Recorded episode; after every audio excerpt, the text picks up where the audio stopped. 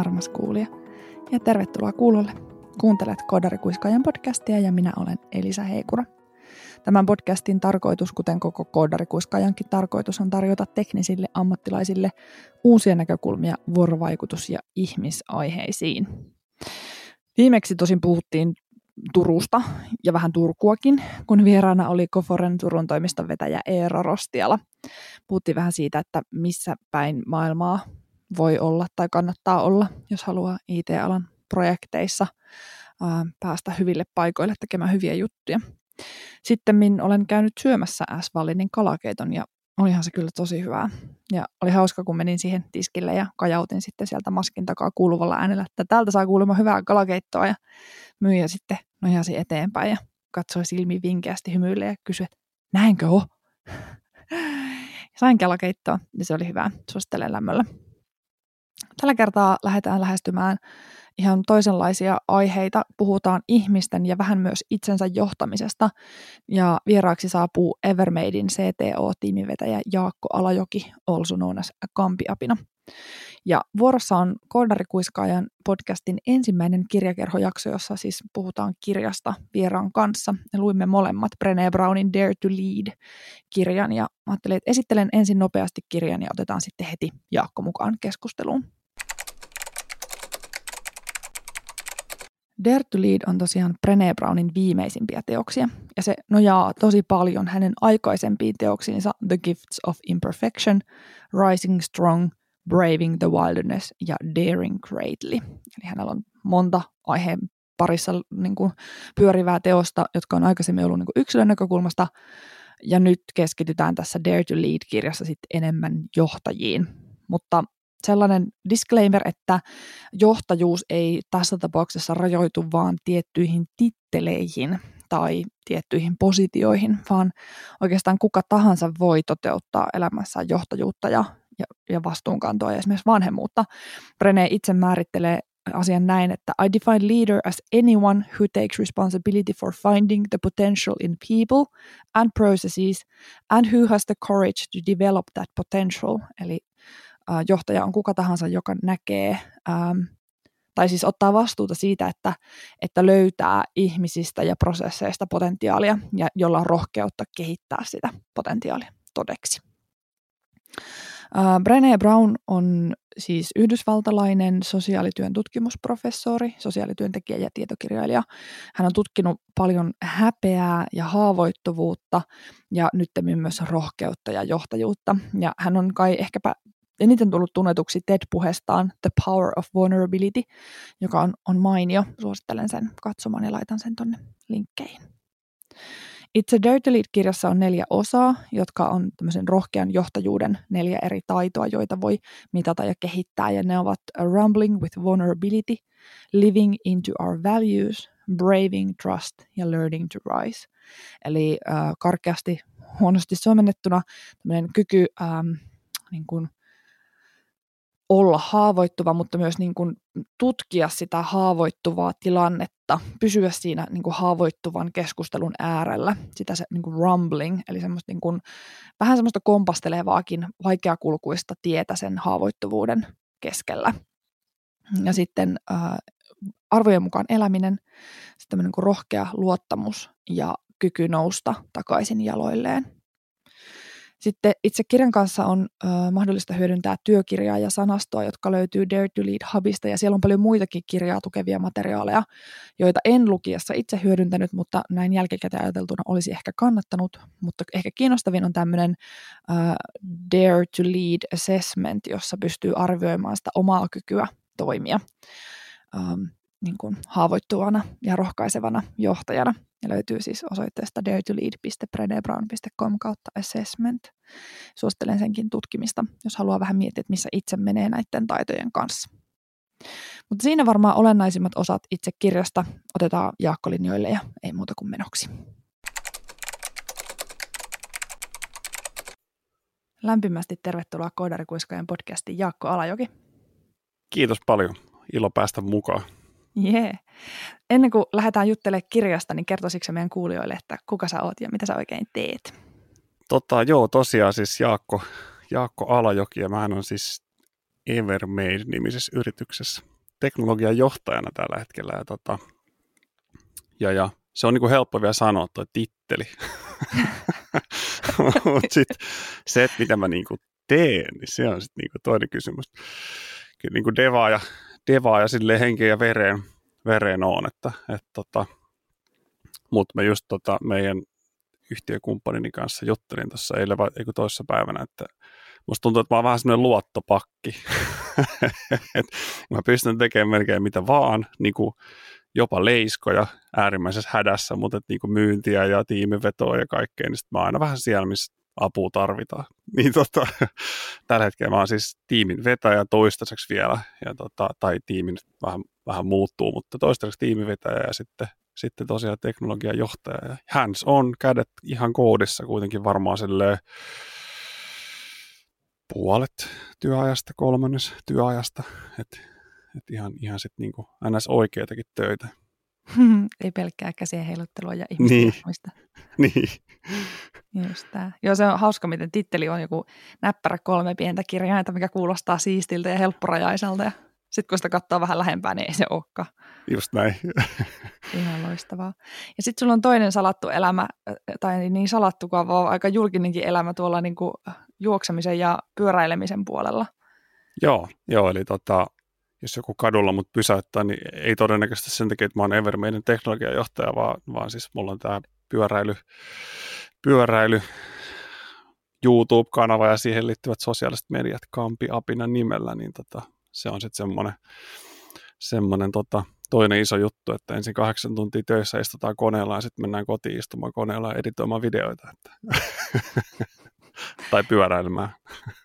Siinähän se vapaa-aika meneekin sitä rattoisasti. Niin, kyllä.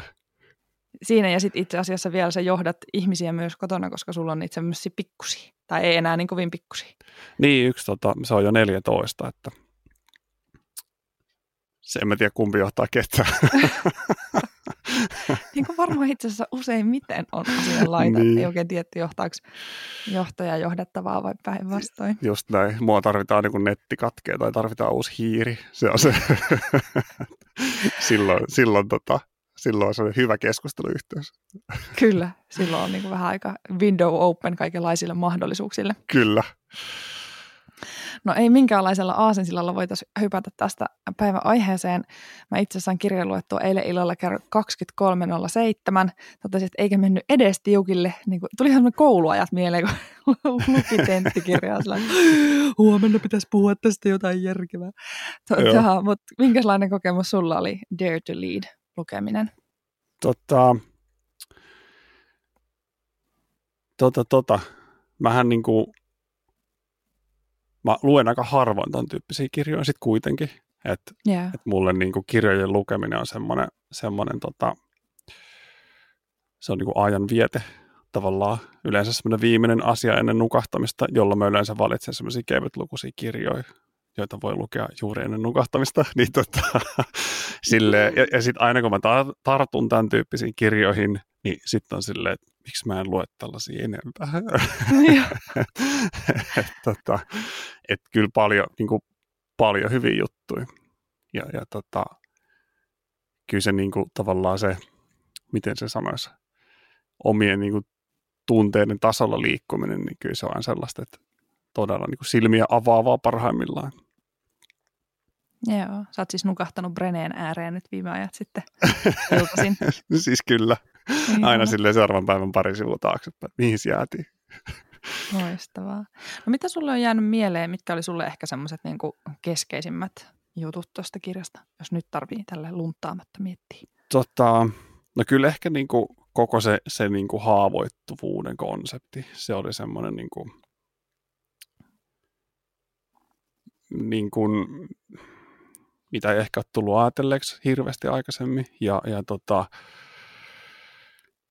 sitten sit mä niinku mietin, että no onko mä vaikka niinku esihenkilönä haavoittuva ja sitten mä pystyn tunnistamaan tilanteet, joissa on ja sitten jossa en ole.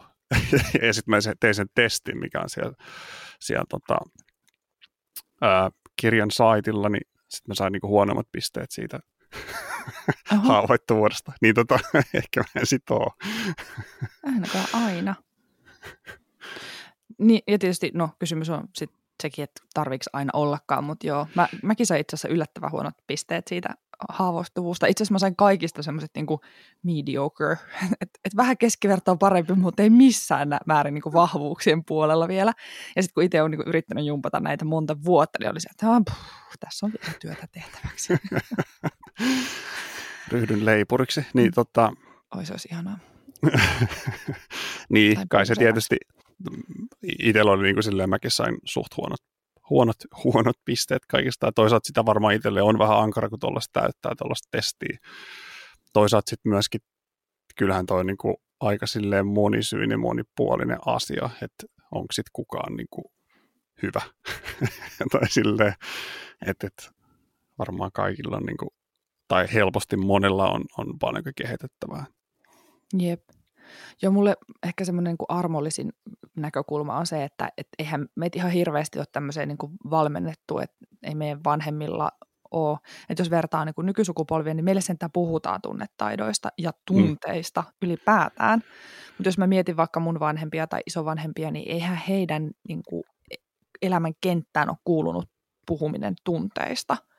Ainakaan tälleen niin kuin näissä konteksteissa. On puhuttu tunteista ehkä perheen kesken, jos sielläkään, mm. niin eihän sitä nyt voi olettaakaan, että meille olisi osattu niin kuin, opettaa omien tunteiden tunnistamista ja säätelyä ja haavoittuvuutta niin kuin siinä mittakaavassa, kuin mitä tämä kirja toivoisi, että me osattaisiin. Niin, kyllä sitä itse niin itse ajattelee omaakin elämäänsä ja siis melkein 40 kohta, niin tota, semmoiset viimeiset 10-15 vuotta on niin vasta joutunut edes ajattelemaan niin kuin vaikka omia tunteitaan tai sille, mistä ne tulee tai johtuu tai miten niihin voisi vaikuttaa. Et se on tullut vasta aika silleen myöhäisessä vaiheessa. Ja tuossa kirjaskin oli sellaisia esimerkkejä just nimenomaan tästä, tästä niin kuin, että, että usein lapsuudessa on tai kasvatukseen on kuulunut ja ehkä kuuluu edelleenkin semmoinen, niin kuin, että pyydetään vaimentamaan ne tunteet. Mm. että, että, tota, ei saa näyttää, tai että se on heikkous, jos näyttää tunteensa näin. Niin semmoinen niin kuin ajatusmalli, niin, tota, niin, niin varmaan painaa niin kuin omassakin historiassaan. Joo, ja toi on kiinnostavaa, koska se, niin kuin Brenekin kirjoittaa, että itsekin on havainnut, että se on hirveän niin kuin yleisinhimillistä se semmoinen tarve parantaa toisen ihmisen tunteet. Että jos näkee toisen reagoivan tunteellisesti, niin tulee heti semmoinen tarve niin kuin helpottaa sitä tilannetta välittömästi, mikä ei välttämättä lopulta olekaan se hyödyllisin. Et ihan esimerkki suoraan eiliseltä. Ää, lapsi oli suunnistuskisoissa ja sitten hän oli pummannut siellä yhden rastin ja sitten maalissa itketti. Ja sitten mm. kaikki aikuiset kuorossa vieressä, että ei se haittaa, ei silloin väliä, kato, ensi kerralla paremmin. Ja mä tajusin vasta jälkikäteen, siis itse olin siinä samassa kuorossa, tajusin vasta jälkikäteen, miten niin kuin, miten, että se lapsen suru on niin kauheata katsoa, että aikuisille mm. tulee välittömästi tarve niin kuin parantaa se, kun Joo. taas, että et siitähän jää semmoinen olo, että et, tavallaan ei mun kuulu itkeä tällaista virhettä. Niin. Että olisi ollut niin kuin ehkä terveellisempää sanoa, että ei se haittaa, että harmittaa, että saa itkeä. Niin. Et, et se on ihan hyvä, että harmittaa, kun on tehnyt virheen, niin siitä oppii. Mutta se semmoinen niin kuin, yltiöpositiivinen, tiedätkö, kato, leuka pystyy ja niin, ensi ja kerralla mennä, paremmin. Niin nyt mennään se... ostamaan jäätelöä, niin tulee hyvä mieli. just tämä, just tämä. Anna mä puhalla, niin ei satu enää. Niin, kyllä. Niin sehän on ihan, ihan super inhimillistä ja siinä on just tarve niin kuin saada, lo, lo, saada lopettaa sen toisen kärsimys niin kuin mahdollisimman mm. nopeasti mm. jollain konstin. Niin. Ja muistan siis tuhat tapausta omasta nuoruudestani, että mulle on oltu ihan samanlaisia. Ja senhän takia se automaattireaktio iskee päälle. Niin, ja siis juuri näin, niin olisin itsekin tehnyt. Siis mä huomaan, että niin kuin, olen jäänyt itse kiinni monesti ihan samasta tila, niin kuin lasten kanssa tai tota, jälkikasvu kanssa, että, että tota, yrittää vaan niin kuin mahdollisimman nopeasti saada sen toisen olon parantumaan. Kyllä. Joo, koska se tietysti se lapsen suru aktivoi itsessä kaikki menneet surut. Niin, kyllä. Sehän on pahinta katsottavaa. Oh. Ja sitten kun toinen on niin viaton ja haluaisi, niin. sille mitään pahaa ikinä tapahtuisi, mikä ei ole se, niin. miten valmistetaan lasta maailmaan. Niin, kyllä. Kurling, kurling vanhemmuus kunniaa. Joo, se oli hyvä se lawnmower parent, että, että ei riitä enää, että niin kuin lasta kasvatetaan tynnyrissä, vaan nyt sille niin kuin tehdään ruohonleikkurilla polku valmiiksi, ettei vaan olisi mm, mitään tiellä. Tota, sanoit, että vasta niin kuin 15 vuotta on ollut sulla tarve ö, ajatella ylipäätään tunteita tai puhua tunteista, niin minkälaiset jutut sen, sen tarpeen on niin kuin sun elämään tuonut? Miksi 15 vuotta, noin about?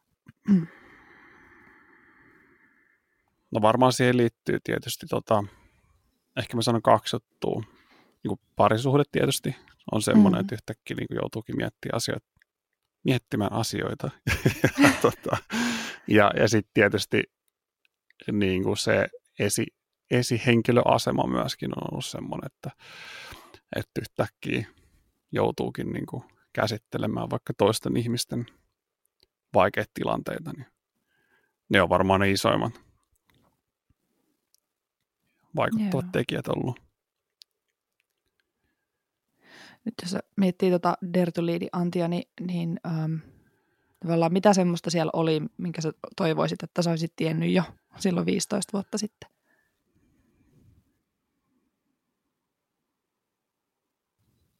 Aika paha kysymys. Tota... Mä rupesin itsekin miettimään, että osaisinko mä itsekään vastata niin, kyllä. siis varmaan ehkä jos taas, taas kerran koko tuo niin kuin ajatus tuosta haavoittuvuudesta jos, tai tosta, ehkä, ehkä nyt tuntuu siltä, nyt kun on niin just lukenut, itse lopetin siis toissa päivänä, niin mm. tota, et, et vieläkin on silleen vähän prosessoimatta se, että mitä kaikkea siellä oli, niin jotenkin, jos ylipäänsä näiden asioiden äärelle olisi joskus lähtenyt silleen, joskus aikaisemmin, että kuitenkin se oma vaikka työurakin on ollut tosi silloin niin tekemiskeskeistä aina. Niin mm. tota, ja kun se on semmoinen comfort zone, että sinne on paljon helpompi mennä, kun miettii jotain, jotain tota, vaikeita asioita. Niin. Mutta yksi semmoinen, niin kuin, siis yksi semmoinen ihan detsku siinä kirjassa oli, mutta siis Brenehän siinä kuvaa niin kuin omia ajanhallintakykyjään ja.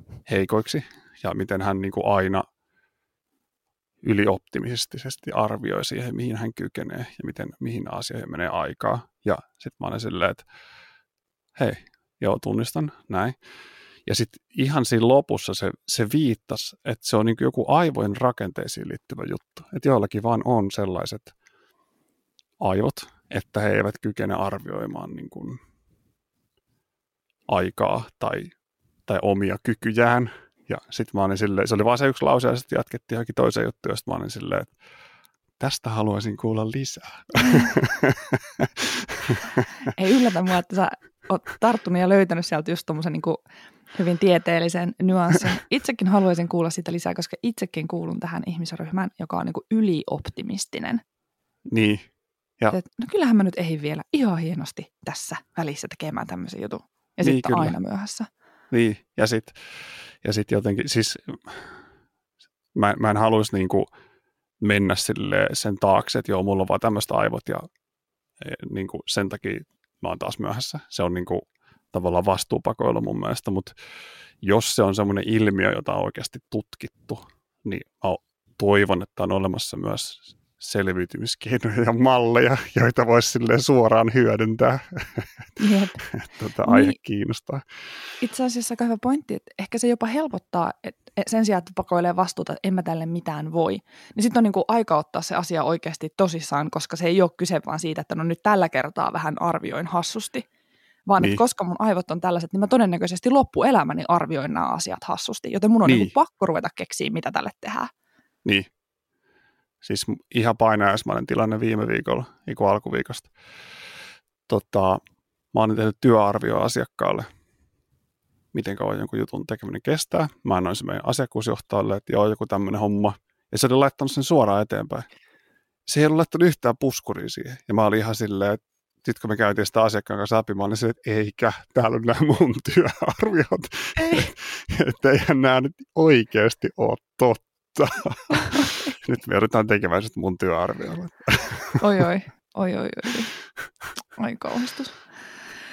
Huh, mutta nämäkin on semmoisia, jos päästään tavallaan jonkinlaisella aasensillalla takaisin, koska nämähän vaatii sitä kommunikaatioa, niin kuin just kykyä kommunikoida sitä omaa arvion todenperäisyyttä sille asiakkuusihmiselle ja asiakkuusihmisen kykyä tuntea sinut ja kysyä, mm. Jaakko, että onko tässä puskuri vai onko se taas niin. arvioinut tämän niin kuin, ylioptimistisesti. Ja sitten myös sitä niin kuin, just sisäistä kommunikaatiota ennen kommunikaatiota asiakkaalle.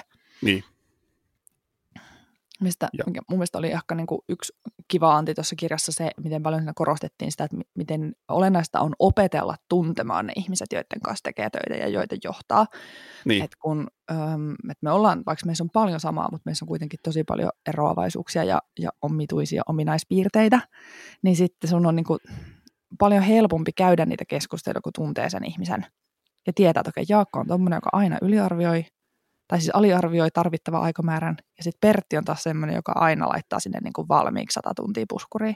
Niin, ja, ja niin kuin omastakin esihenkilöhistoriasta pystyy osoittamaan semmoisia esimerkkejä, että kun jollakin on joku tilanne päällä, niin toiselle pitää sanoa tosi tiukasti. Ne, ne odottaa sitä, että niille sanotaan tosi tiukasti, että tämä asia nyt pitää tehdä tavalla B. Ja toiset murtuu siitä. että se pitää tuodakin ihan to- toisella tavalla paljon pehmeämmin esille. Ja sitten jos sä et niinku tunne näitä ihmisiä, niin sitten sä saatat sanoa just ne väärät sanat, mitkä ainoastaan niinku eskaloi sen tilanteen, mutta ei johda mihinkään. Joo. Tämä onkin kiinnostavaa, että millä tuommoiset saisi, niinku, jos, sullakin, jos tulee uusia tiimijäseniä, ja sullekin vähän väliä on tullut, niin. Et miten sä saat selville ton ennen kuin mokaamalla kerran? Koska useimmiten sittenhän se, niin sä mokaat kerran niin. ja sitten on se, että ahaa, ei näin. se, se on se tota, tietysti varmaan paras tapa niin. ajaa päin seinää. Tai siis sille varmin tapa, että ihmistuntemus, varmaan se yleinen ihmistuntemus on toinen, että kyllähän niin kuin ihmisistä, ihmistyypeistä pystyy sitten haistelemaan vähän etukäteen jo, että okei, että nyt, nyt tota, saattaisi olla kyseessä sellainen, joka tarvii tällaista, tällaista kommunikaatioa. Ja, ja tota, mutta sitten tietysti, jos vaikka tilanteet on kauhean äärimmäisiä, niin eipä sellaisesta varmaan niin kellään kokemusta, että, että tota, miten ne hanskataan, että sitten pitää vaan kokeilla jotain. Joo. Tähän liittyen tavallaan, äh, kun säkin olet kuitenkin niin kuin sydämeltäsi ja käytännön tasollakin devaaja ja lähtenyt niin kuin sieltä maailmasta liikkeelle.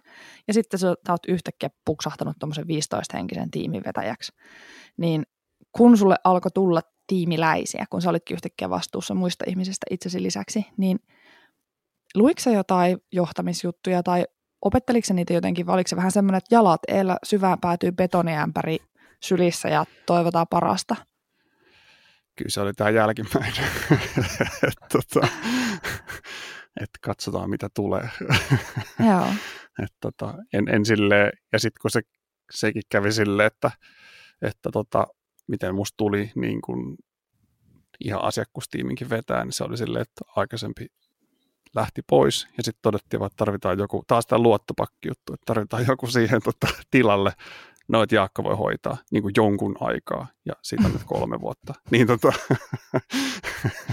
että siis vaikka tuollaisessa niin suorassa, suorassa tota, tiimivetovastuussa, niin ei siis sille paljon ollut aikaa miettiä. Sitten se oli vaan, että lähdetään, lähdetään tekemään. Joo. Tämä on varmaan aika tyypillinen, voisin kuvitella. Tai no, ihan heitä hatustani, että saattaa olla tyypillinen, että just näin, että ajatellaan, että no, tähän tarvitaan joku, niin otetaan tuosta nyt toi Liisa tai Lassi ja laitetaan se siihen ja sitten kun tulee joku hätä, niin koulutetaan sitä sitten tai, tai sitten se voi aina konsultoida jotakin toista johtajaa tai, tai jotain. Niin, niin, kyllähän tuollaista lähipiirissäkin on, että on ihminen ja sitten hänelle vaan ilmoitetaan yksi päivä, että moikka, että saatkin nyt näiden tyyppien esihenkilö ja, ja tota, anna mennä. niin ja sitten se taitaa olla, niin kuin, tästä oli, on ollut puhetta useammassakin eri foorumissa, että se on niin kuin, uh, murheellisella tavalla tuntuu olevan niin kuin ainoa tapa edetä sun uralla – edelleen. Niin, monet, monet niin kuin etenkin, tai varmasti monet muutkin kuin devaajat, mutta et, et, vähän niin kuin pelkää sitä, että heistä tulee jonain päivänä esimiehiä. Ja mm. monissa vaikka työhaastatteluissa kun, tai, tai kehityskeskustelussa, kun puhutaan, että mikä haluaisi olla isona vanha kunnon viiden vuoden kysymys, niin, tota, niin monet sanookin, että no en mä nyt ehkä haluaisi sit kuitenkaan niin kuin olla mikään pomo. Mm. että se ei ole edes semmoinen toivottu tota, urakehityssuunta. Ja mä ymmärrän musta, kyllä, miksi. Niin, ja siis täysin, mun mielestä se on täysin ok. Ja lopulta niin kuin, eihän kaikki voi olla vaan niin kuin esihenkilöimässä. Ei niin, ei niin. Ja kun miettii vaikka tätäkin Brené Brownin kirjaa, niin se on aika kovaa duunia. Niin kuin se vaatii aika paljon itsetuntemusta ja kykyä sietää kaiken näköistä. Niin um, jos on enemmän taipuvainen ratkaisemaan konkreettisia ongelmia konkreettisilla työkaluilla, suoraviivaisilla prosesseilla, niin voi olla, että esihenkilöys ei ole niin kuin ollenkaan hyvä vaihtoehto. Niin, niin, ja sitten jos ajatellaan sitä, että, että vaikka niin kuin tekninen henkilö ja sitten se ajatus voi olla sitä, että no sitten mä saan niin kuin kehittää tämmöistä tuotetta tiimivetäjänä tai, tai näin, mutta ja varmaan se on, tai onkin paljon sitäkin, mutta sitten kun ollaan ihmisten kanssa tekemisissä, niin se on sitä, että jollekin syntyy lapsia, jollekin tulee avioeroja, joku, joku sairastuu työuupumukseen, niin ei ne liity niin kuin sit siihen tekniikkaan enää mitenkään tai, tai tekemiseen. Ei niin, ja sitä ollaan niin raakojen inhimillisten asioiden äärellä usein. Niin, niin. ja sitten niiden määrä on vakio, siis myöskin, että et sitten tietyn niin koko luokan jälkeen niin niitä alkaa tulla. Jep. Joo, ja sitten ehkä sekin on vähän jännä, että musta tuntuu, että tämä tämmöinen junior, sitten ilman titteliä, sitten senior, tai ilman etuliitettä, sitten senior, sitten manager, sitten director, ja sitten joku C-alkunen on niinku ollut se sellainen ladder, mitä pitkin hypitää, tai tasohyppelypeli. Mutta jos ajatellaan niinku tosiasiassa, niin, ja siitä saa semmoisen kuvan, että susta tulee niinku jotain suurempaa ja hienompaa, mitä ylemmässä mm. meet. Mutta tosiasiassa johtajuushan on pitkälti semmoista niinku talkkarin duunia, että sun tehtävä on saada kaikki muut loistamaan. Niin. Ja näkymään niin. ja pärjäämään paremmin kuin sä itse. Niinpä. Ja jos ajattelee, että no nyt mä voin sitten käskyttää ja kyykyttää ja komentaa ja päsmäröidä, niin ei nykymaailmassa sellaisella johtajuusmetodologialla kyllä kauhean pitkälle pötki. Ei se enää niin kuin tämän päivän nuorten kanssa niin etenkään niin, ja asiantuntijatöissä, niin ei se vaan niin kuin toimi. Miten sä oot itse nähnyt tai huomannut, niin kuin, että, että, kun että nykyään nuorten kanssa varsinkin, ja asiantuntijatyö on tietysti ihan erilaista johdettavaa kuin joku tehdas, missä nyt on joku linjasto, mm. ja sitten optimoidaan sitä linjaston toimivuutta, mutta asiantuntija ja luova työ on tietysti niin kuin teillekin tosi erilaista, kun, kun te teette niin kuin verkkosaitteja ja, ja digitaalista näkyvyyttä asiakkaille, niin, äm, niin näetkö että onko siinä ollut siis muutosta, että miten niin kuin ihmiset, miten ihmisiä voi johtaa nyt versus kymmenen vuotta sitten? Totta, mä luulen, että siinä ajassa ei ole tapahtunut hirveän isoa muutosta. Et, et tota, tai mä en ainakaan niin tunnista, että se olisi, se olisi tässä välissä hirveästi muuttunut kuulostamatta liian. Mä alan olla silleen, mä alan päästä siihen nyky, nykynuoret sitä ja tätä ikää. Niin tota. Mutta sanotaan, että musta must tuntuu, että sellaisen niin kuin, merkityksen hakemisen tai merkityksen hakeminen, niin se on niin kuin kasvanut. Että se työllä pitää olla merkitys. Toisaalta muistan itse 25-vuotiaana ajatelleen ihan samaa, että mm. haluaisin tehdä jotain työtä, jolla on niin kuin joku merkitys. Ja mä muistan, mitä me ollaan tosi pitkällä aasinsillalla silloiseen työhön, niin keksin jonkun merkityksen, ja sitten mä olin tyytyväinen. Mm-hmm. Mutta musta tuntuu, että semmoinen niin merkityksen hakeminen, niin se on, se on tota, monelle aika tärkeä juttu. On, on, on, ehdottomasti on. Ja mä oon itse asiassa miettinyt sitä, kun, kun mäkin alan lähestyä semmoista ikää, jossa mäkin voi olla silleen, että no nämä nykyään ja nuoret. Öö, kun mä oon miettinyt sitä semmoista tiettyä niin kuin vihaisuutta ja semmoista öö, niin kuin suorastaan niin kuin aggressiivista vallankumoushenkeä, mitä välillä niin kuin näkee nuori, nuorten to, toteuttamana vaikka mielenosoituksissa ja muissa. Sitten mä tajusin, että, että eihän se mikään nykyajan nuorten, siis kaikki nuoret, mm. siis ei mikään maailmassa muutu, jos ei se nuori sukupolvi ole aivan todella kypsä siihen, mitä vanha sukupolvi tekee, ja sitten tulee ja, ja räjäyttää sen jotenkin. Niin. niin sillähän me mennään eteenpäin. Sitten kun me tullaan tähän eikä ei me jakseta enää niin kuin oikeasti kaiken sen arjen pyörityksen päälle enää lähteä minnekään vihaisena maailmaan muuttamaan. Niin, näin se vaan on. se, se, valitettavasti se vastuu on siellä nuorten energisten harteiden päällä. Mutta itse asiassa tähän liittyen voidaan mennä toiseen osaan. Sekin mainitsit tuossa ennen kuin ruvettiin nauhoittaa, että, että se arvoosuus oli aika kiinnostava. Sehän mm. liittyy aika olennaisella tavalla siihen, että, että kannattaako sun olla johtaja ja siihen, että minkä puolesta me tuolla kaduilla energisinä mesotaan, niin mitä se, tota, miten se arvoosuus kolisi sulle? No, tota, siinä oli tietysti ehkä itselle niin kuin kiinnostavin se, tai se ajatushan siinä oli se, että kaiken mitä sä teet, niin pitäisi lähteä niin kuin, tai jollain tavalla nivoutua niihin sun arvoihin, mikä nyt on vähän niin kuin arvon määritelmäkin. Mm. tota, mutta sitten siinä oli se tehtävä, missä piti valita kaksi yeah. arvoa itselleen. Ja tota, sitten siinä oli esimerkkinä se joku mitä 50 erilaista vaihtoehtoa ja sai keksiä myös omia. Ja, ja tota, sehän on silleen, että sitä listaa kun rupesi lukemaan, niin sieltähän pystyy poimimaan niin kuin 15, että joo, että tällaista mä haluaisin olla ja tällaista mä haluaisin olla, mutta sitten että vain kaksi, niin, tota, niin, niin se, siinä piti oikeasti vähän niin kuin silleen miettiä, että mitä mä niin kuin, mikä, mikä tavallaan, mitä mä haluaisin olla ja mikä mua motivoi. Pääsitkö kahteen? No siis joo, Haluatko se kertoa? Voimme kertoakin. Mä, sit, mä varaan oikeuden, että mä voin vaihtaa niitä jossain vaiheessa. Todellakin. Ihminen kasvaa ja muuttuu. Mutta tota, siis mä, ensimmäinen oli well-being, eli kyllä mä niinku, jos ajattelee vaikka sitä, että miten paljon käytän aikaa niin kuin siihen, että nukkuisi hyvin ja söisi hyvin ja, ja siihen niin kuin liikuntaa ja kaikkea sellaiseen, niin jotenkin se ja, ja oma hyvinvointi on tosi tärkeä ja sitten myöskin se, että lopulta kaikki, mitä mä teen, lähtee siitä, että mä voin itse hyvin. Mm. Niin kuin, jos mä en voi itse hyvin, niin sit se heijastuu kaikkeen muuhun, mitä mä teen. Ja kaikkiin Et, sun ympärillä. Niin, kyllä.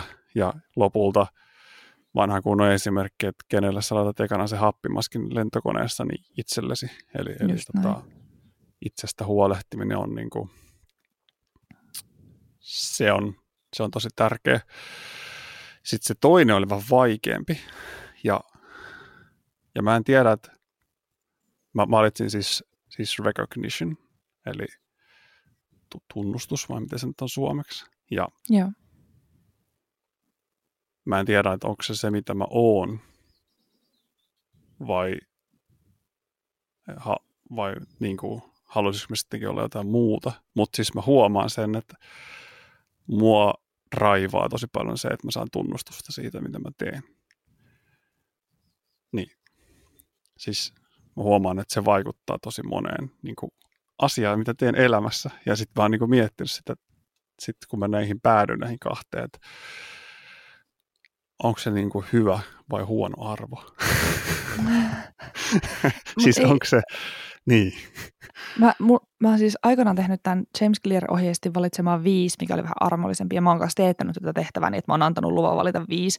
Ja mulle on siitäkin napisto, että miksi viisi, että mä haluan kymmenen. Ja sitten mä sanoin, että koitan nyt vaan valita viisi. Ja sitten kun mä luin sitä Brenneen tekstiä, mä olisin, että hee, apua, siis kaksi. Että tämä on ihan niin. mahdotonta. Mutta siinä viidelistassa mulla on myös recognition. Ja mä muistan, että mun piti ihan todella taistella itteni kanssa, että mä hyväksyin sen.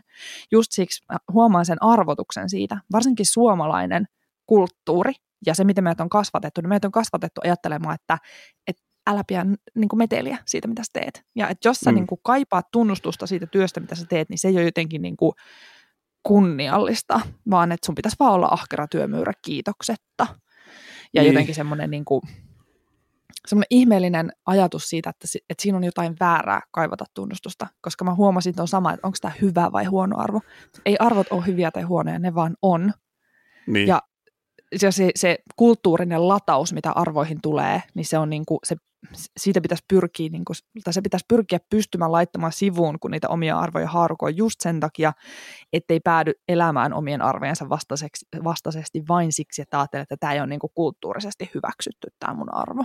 Niin, ja, ja tota, siis tosi paljon on puhetta siitä, että ihmisten pitäisi tehdä mitä, sitä, mitä niin kuin he itse haluaa ja mitä niin kuin syvällä sisimmässäsi tahdot ja näin. Ja sitten mm. tavallaan se recognition on kuitenkin sitä, että sit sä teet valintoja vähän sen perusteella, että mitä muut ajattelee. Ja, Tämä on kiinnostavaa. Ja sitten mun mielestä, niin kuin, jos sä teet valintoja pelkästään sen perusteella, että mitä muut ajattelee, tai miten sä saisit lisää tunnustusta, tai miten muut huomaisivat sen, mitä sä teet, niin se on mun mielestä huono. Siis jos se on niin kuin vain sitä. Mutta tota, että totta kai meidän pitää niin kuin kuitenkin sitten ajatella sitä, että mitä me itse halutaan. Mutta se, että onko se palkkio tunnustusta muilta vai, vai tota, joku valtava niin kuin sisäinen kipinä, niin se on, se on, tota, se on ehkä se juttu. Tuo on hirveän kiinnostava pointti. Uh, mä jäin itse miettimään sitä niin päin, että onko sillä tavallaan sulle, ootko sä päässyt sen ytimeen, että kenen recognition, että jos on niin kuin joku kasvoton massa, jota me yritetään miellyttää, niin sitähän on tosi vaikea tehdä. Mutta onko se, että, että esimerkiksi sä pyydät ja saat palautetta sun lähimmiltä kollegoilta, sun perheeltä tai sun, esimerkiksi muilta pyöräilijöiltä, jolloin se on se sun joukko, jolloin sä et miellytä niin kuin kaikkia tekemällä mitä tahansa saadaksesi, saadaksesi tunnustusta, mutta sä tarvit tunnustusta niiltä sulle olennaisilta yleisöltä siitä, mikä on sulle tärkeää.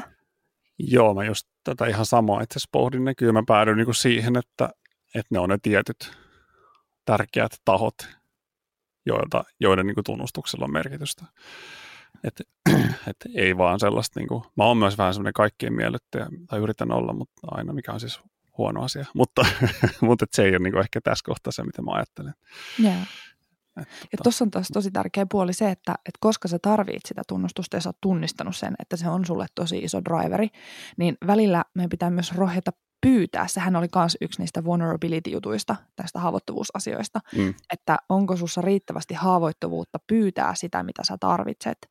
Eli onko, on, onko mahdollista sanoa vaimolle, lapsille, pyöräilijöille, kollegoille, lähiesi, lähiesihenkilöille, että, että mä oon sellainen ihminen, että mä niin kuin mä palaan tunnustuksella. Että et mä tarviin sitä, että joku välillä kertoo mulle, että mä teen juttuja hyvin, koska helposti saattaa olla, että ihmiset ajattelee, että no kato, kyllähän Jaakko pärjääkö. Se, sillä menee koko ajan niin hyvin, niin sille mitään kiitosta tarvitse tästä antaa.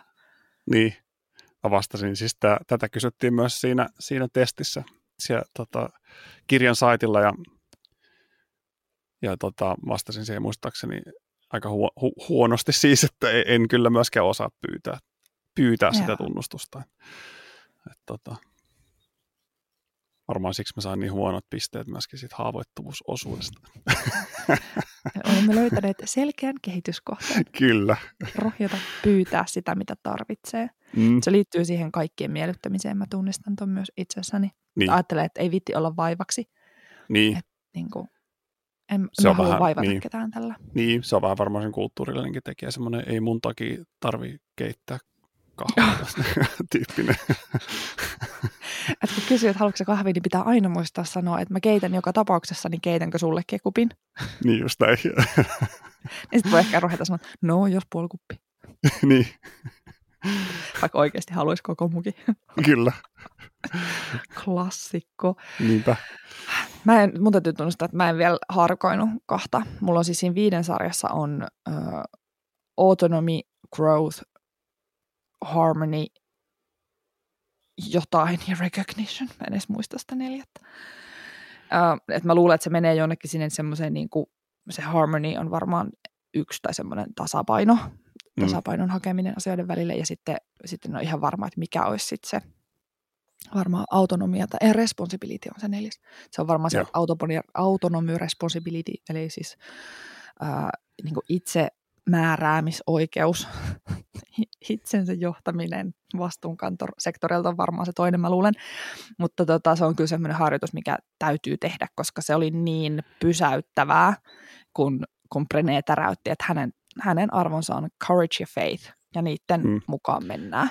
Niin, ja sitten tosiaan aika monet sekin sitten avasi siitä, että miten hän niin johtaa sitten niitä tekojaan niihin arvoihin, niin sitten tajuaa sen, että niin, että et, kyllä. ja toisaalta toisinpäin, että ei vaan niin johda tekojaan taaksepäin, vaan myöskin sit tekee ihan aktiivisesti asioita arvojensa pohjalta, niin, niin tota, se on aika semmoista hyvää ajateltavaa. On. Että on, ihan ja... tuuliviirinä täällä pyörimässä. Johonkin tuuri, niin. kato.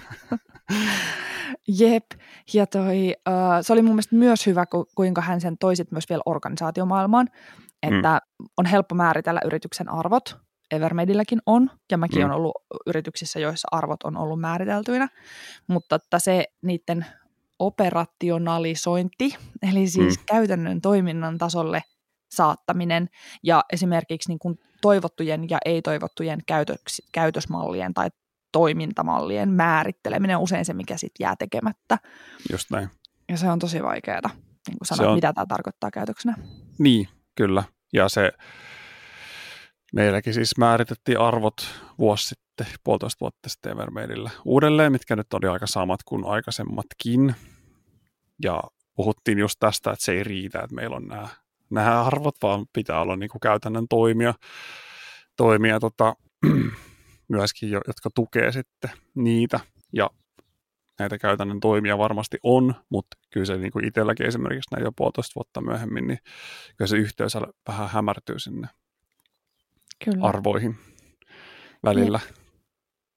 Joo, ja sitten kun niitä vaikka perehdyttää uutta työntekijää, niin se on niin paljon helpompi sanoa, että okei, että jos meidän arvo on vaikka, vaikka rehellisyys, niin se on tavallaan itsestään selvä, mutta mitä se tarkoittaa niin työkontekstista arkipäivän tekoina? Mistä mä mm. tiedän, mm. että sä oot ollut rehellinen? Niin. Muuta kuin siitä, että sä et jää kiinni valheesta. Niin, mikä on silleen suht ilmeinen. Niin. Ja sitten se worst case scenario tavallaan. Niin. Jep. Me jossain vaiheessa tehtiin sellaisia harjoituksia, että, että silloin niin kuin, kun näistä puhuttiin puolitoista vuotta sitten, että tehtiin ihan listoja, miten käytännössä arjessa näkyy tämä arvo vaikkapa tässä projektissa tässä vaiheessa, tällaisessa tässä tilanteessa. Wow. Niin tota, mutta sen jälkeen niin, niihin ei ole palattu muista, muistaakseni, tai itse en ainakaan ole. Pitääkin laittaa tästä muistiinpanoa, että tota, otetaan taas pöydälle. Se voi olla hyvä, hyvä jumppa. Tälläkin on tullut paljon uusia ihmisiä. Niin, niin, niin, niin kyllä. Samalla ihan hyvä uusi harjoitus myös. Mutta joo, toi oli kyllä itselle niin se käytäntöön vieminen oli semmoinen, mikä pysäytti, että ei ole kyllä tullut paljon vietyä niin kuin omiakaan arvoja silloin, vaikka ne niin, haarukoin. Niin, ja kyllä sen huomaa tietysti, että alitajuisesti tekee asioita, mutta vaikka well-being, niin tulee sitä myös laiminlyötyä. yep. Toki, ja väärin valintoja. Niin. niin. Toki tietysti on hyvä olla siinäkin armollinen, että kun ihminen feilaa näissä jutuissa aina välillä, mutta se, että niin. pystyy palaamaan takaisin, niin sehän on se olennainen. No just näin. Muistaakseni se on Sarasvuon sitaatti. En tiedä, onko Sarasvuon oma vai lainattu. Se, että tärkeintä on pysyä polulle ja toiseksi tärkeintä on palata polulle. Niin just. niin se on, se on totta, koska niin, kyllä. Pätee aika moneen asiaan, että meidän on niin helppo päättää, että nyt me käydään viisi päivää viikossa salilla ja sitten tokana viikkona repsahdetaan ja sitten lopetetaan koko homma, kun ei siitä tullutkaan mitään. Niin tota, se virhe ei tapahdu siinä, että ei käyty salilla toisella viikolla, vaan siinä, että siinä kohtaa luovuttaa. Tämä, tämä.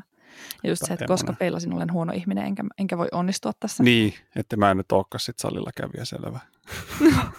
toi, kyllä, yksi vielä määritti identiteettini. Kyllä.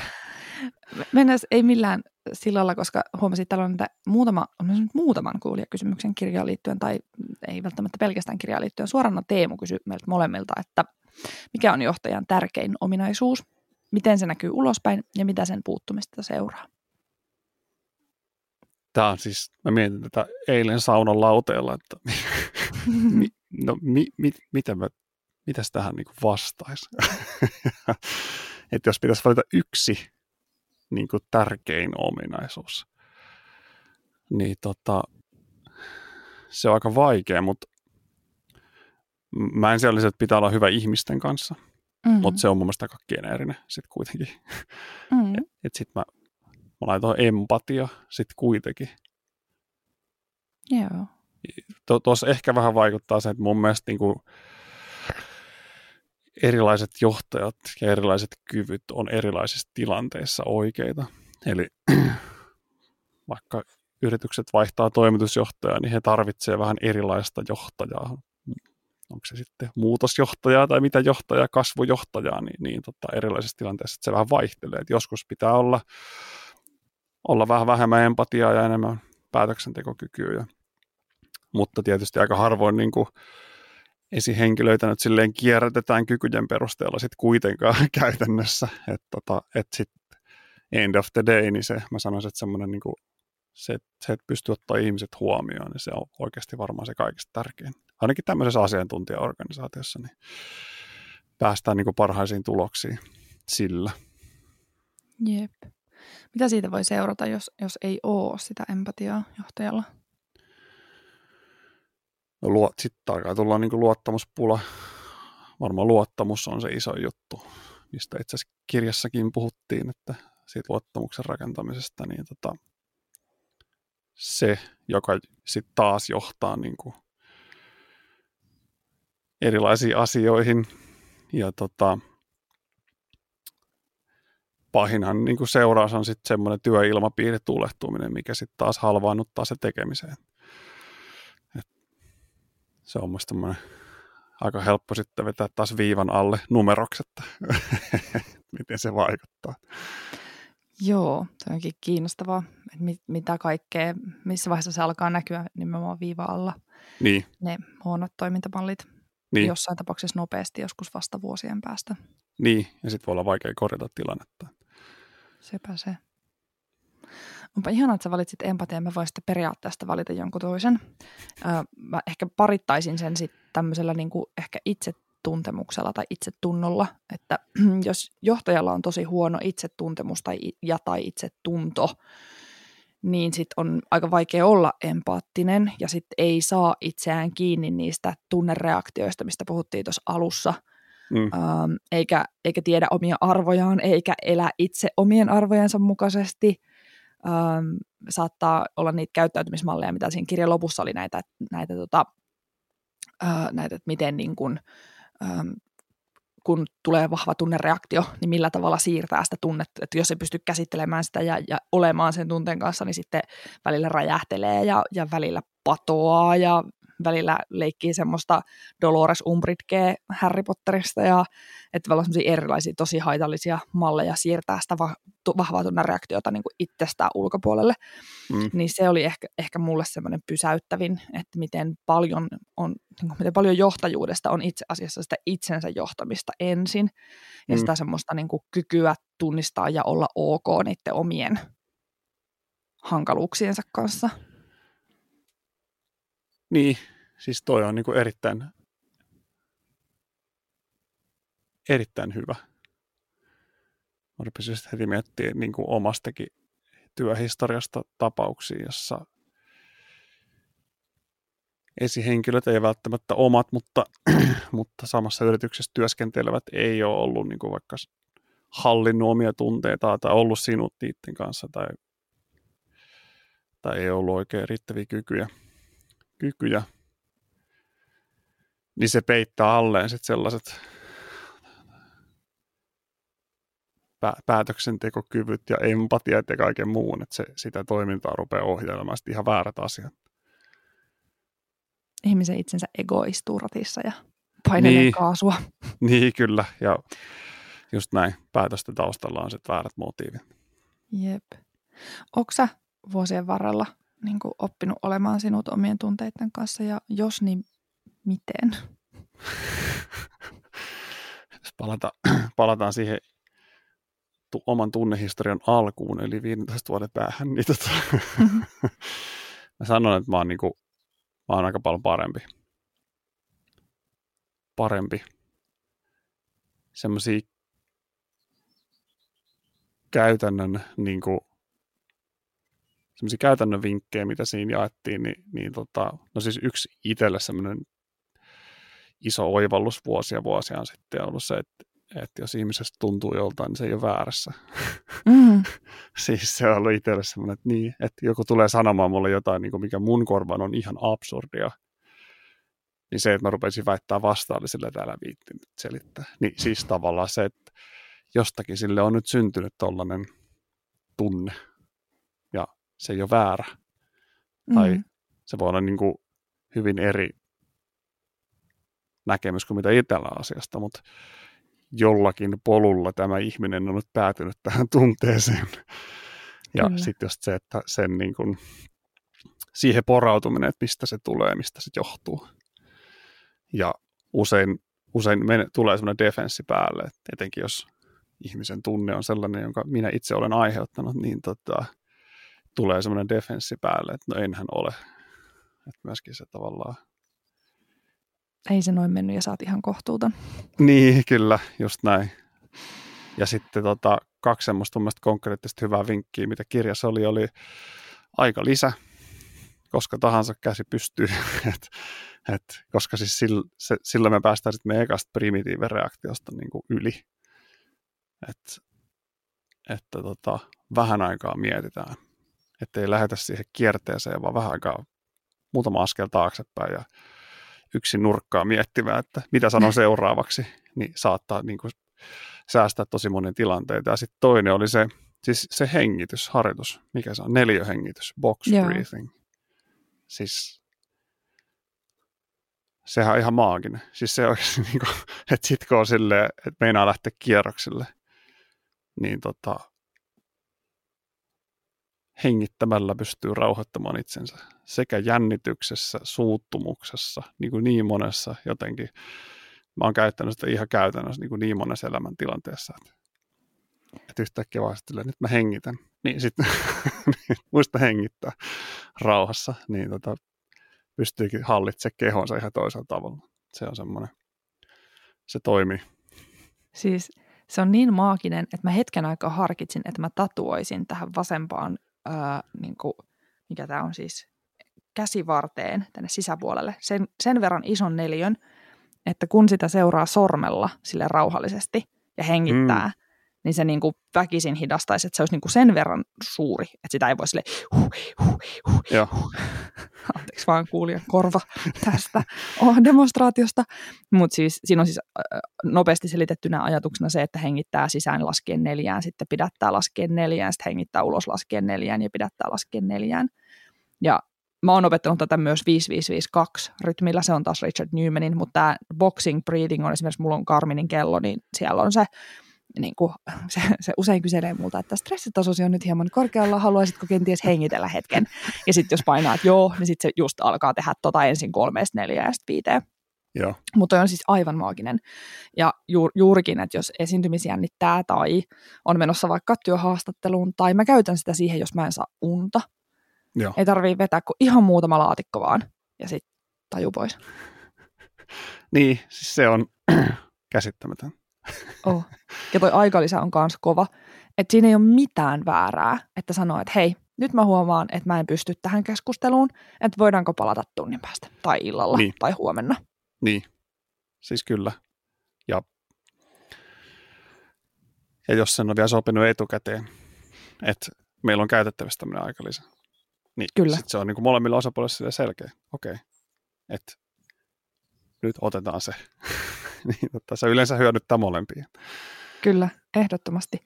Mä kun luin siinä kirjassa, mitä kaikkea siellä Brené Brownin organisaatiossa, niin kaikki container, eli ennen kuin aletaan jotain käymään, käymään jotain vaikeaa asiaa läpi, niin ihmiset kertoo, että mitä ne tarvitsee muilta tai itseltään, jotta ne voi tulla siihen palaveriin niin kuin mm. avoimin mielin.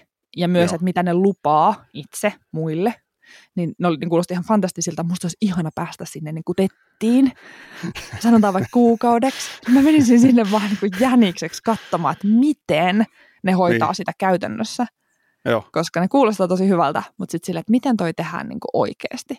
Niin, että se on ehkä, ehkä tuossa kirjassakin oli itsellä silleen, kun se luki, niin sitten oli silleen, no mitä seuraavaksi, tai mm-hmm. mitä nyt, että siis pahin silleen itse pelko se, että nyt mä vaan laitan Kindle-hyllyyn ja lataa seuraava kirja ja puolen vuoden päästä muistaa enää mitään, että jotenkin sille mitä, tai palaa, niin kuin pahin on se, että palaan kahden vuoden päästä tähän kirjaan ja on silleen, että hetkinen, hän on tehnyt mitään.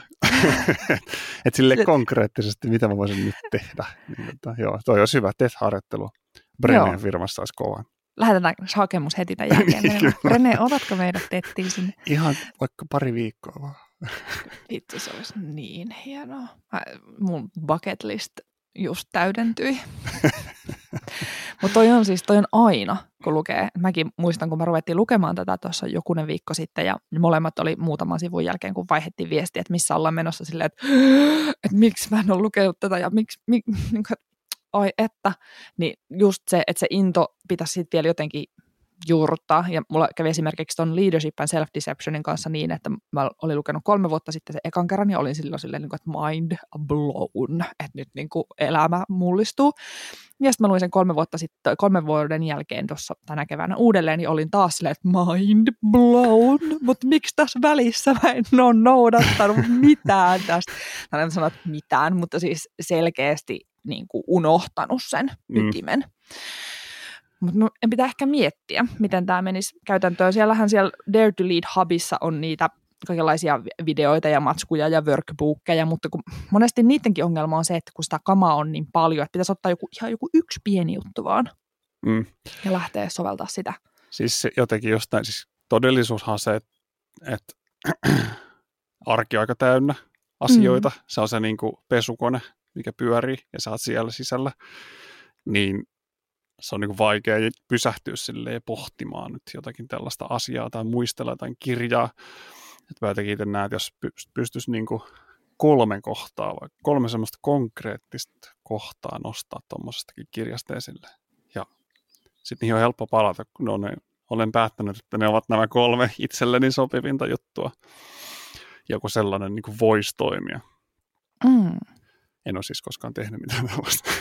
No niin, mutta kato tässä. Tulet juuri kertoneeksi kuulijoille, että niin, näin kyllä. aiot seuraavaksi toimia. Kyllä. Rupesin ihan miettiä, että mitkä oli niitä semmoisia niin kaikkein konkreettisimpia. Toi arvojuttu oli yksi semmoinen, että se, paitsi että sen on määritellyt itse, niin myös se, että, että näkisi sen vaivan, että pyytäisi lähellä olevia niin kuin, tiimin kavereita, mutta sitten ehkä myös vaikka perheenjäseniä mm. niin miettimään ne myös, niin sitten mietin, millä uudella levelillä oppisi tuntemaan ihmiset lähellään, kun kuulisi, että mitkä niiden kaksi ydinarvoa mm. on. Kyllä mä olin silleen, että tuossa tota, kun koko firman noita viikkopresejä muutama vedin, toimari oli kipeänä, niin mä ajattelin silleen, että nyt vedetään pikku arvoharjoitus tässä. Mutta se, se, on se maanantai-aamun slotti, kun kaikki on vielä vähän jumissa, niin se ei ole parasta Mutta muuten mä niin silleen, että oikeasti tämän harjoituksen voisi niin teettää siinä joutuu vähän pysähtyä ja miettiä, että kuka mä oon. Mm. Todella hyvä. Se on, siis mä äänestän kyllä. Se voisi olla yksi ihan selkeä konkreettinen asia, mikä ei sit ole enää pelkästään sun harteilla, kun se on mm. tehty koko firman kanssa, jolloin kaikki muutkin on mukana siinä keskustelussa. Et se va- sen varassa, että muistaaks Jaakko maanantai-aamuna 9.30, niin. kun tulee joku tilanne, että mitkä ne mun arvot olikaan. Niin, kyllä.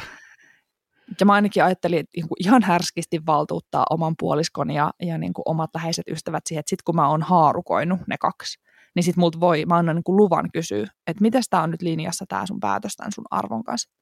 Mm. Et jos mun, mun arvo on vaikka tasapaino ja mulla on hirveä taipumus niin kuin mättää kalenterin liian täyteen, jolloin se tasapaino järkkyy ja musta tulee semmoinen stressiapina, niin, niin.